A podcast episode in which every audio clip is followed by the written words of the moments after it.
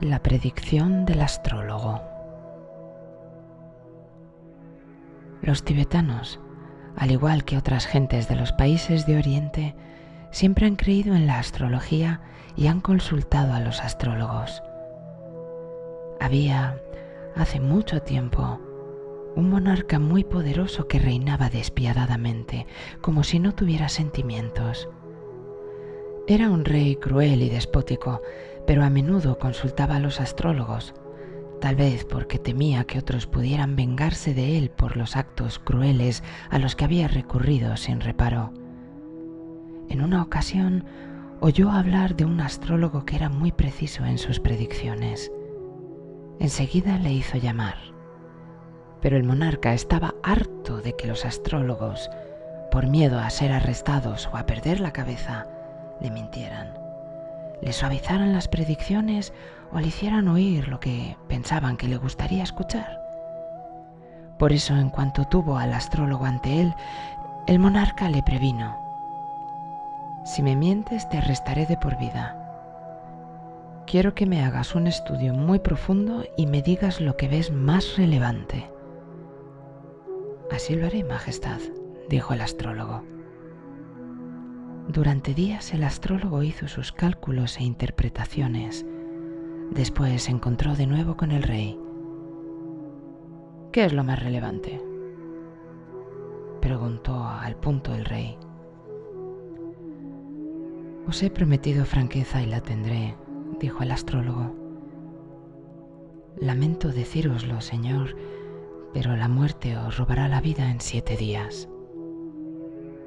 El rey se sobrecogió espantado. Seguramente pensó, como tenía tantos enemigos, alguno de ellos estaría maquinando para quitarle la vida. ¿Qué hacer? Lo mejor era recluirse durante más de siete días en un refugio inexpugnable. Dio órdenes de construir uno muy seguro. Durante seis días edificaron una pequeña fortaleza realmente inexpugnable. El monarca solicitó que cuando se introdujese en ella clausurasen las ventanas y la puerta con un sólido e impenetrable muro y que apostaran su guardia personal alrededor del refugio.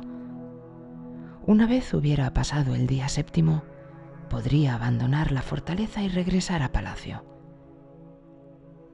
El monarca entró en la fortaleza el sexto día. Nada más alojarse en ella, se clausuraron las ventanas y la puerta.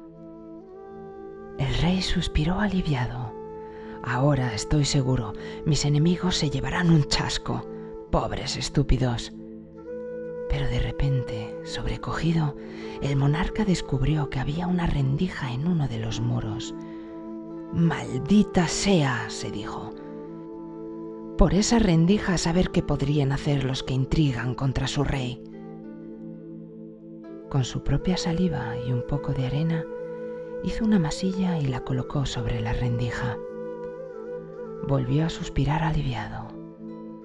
Por fin estoy realmente a salvo, pensó. Unas horas después, sin embargo, se extinguía todo el oxígeno de la fortaleza.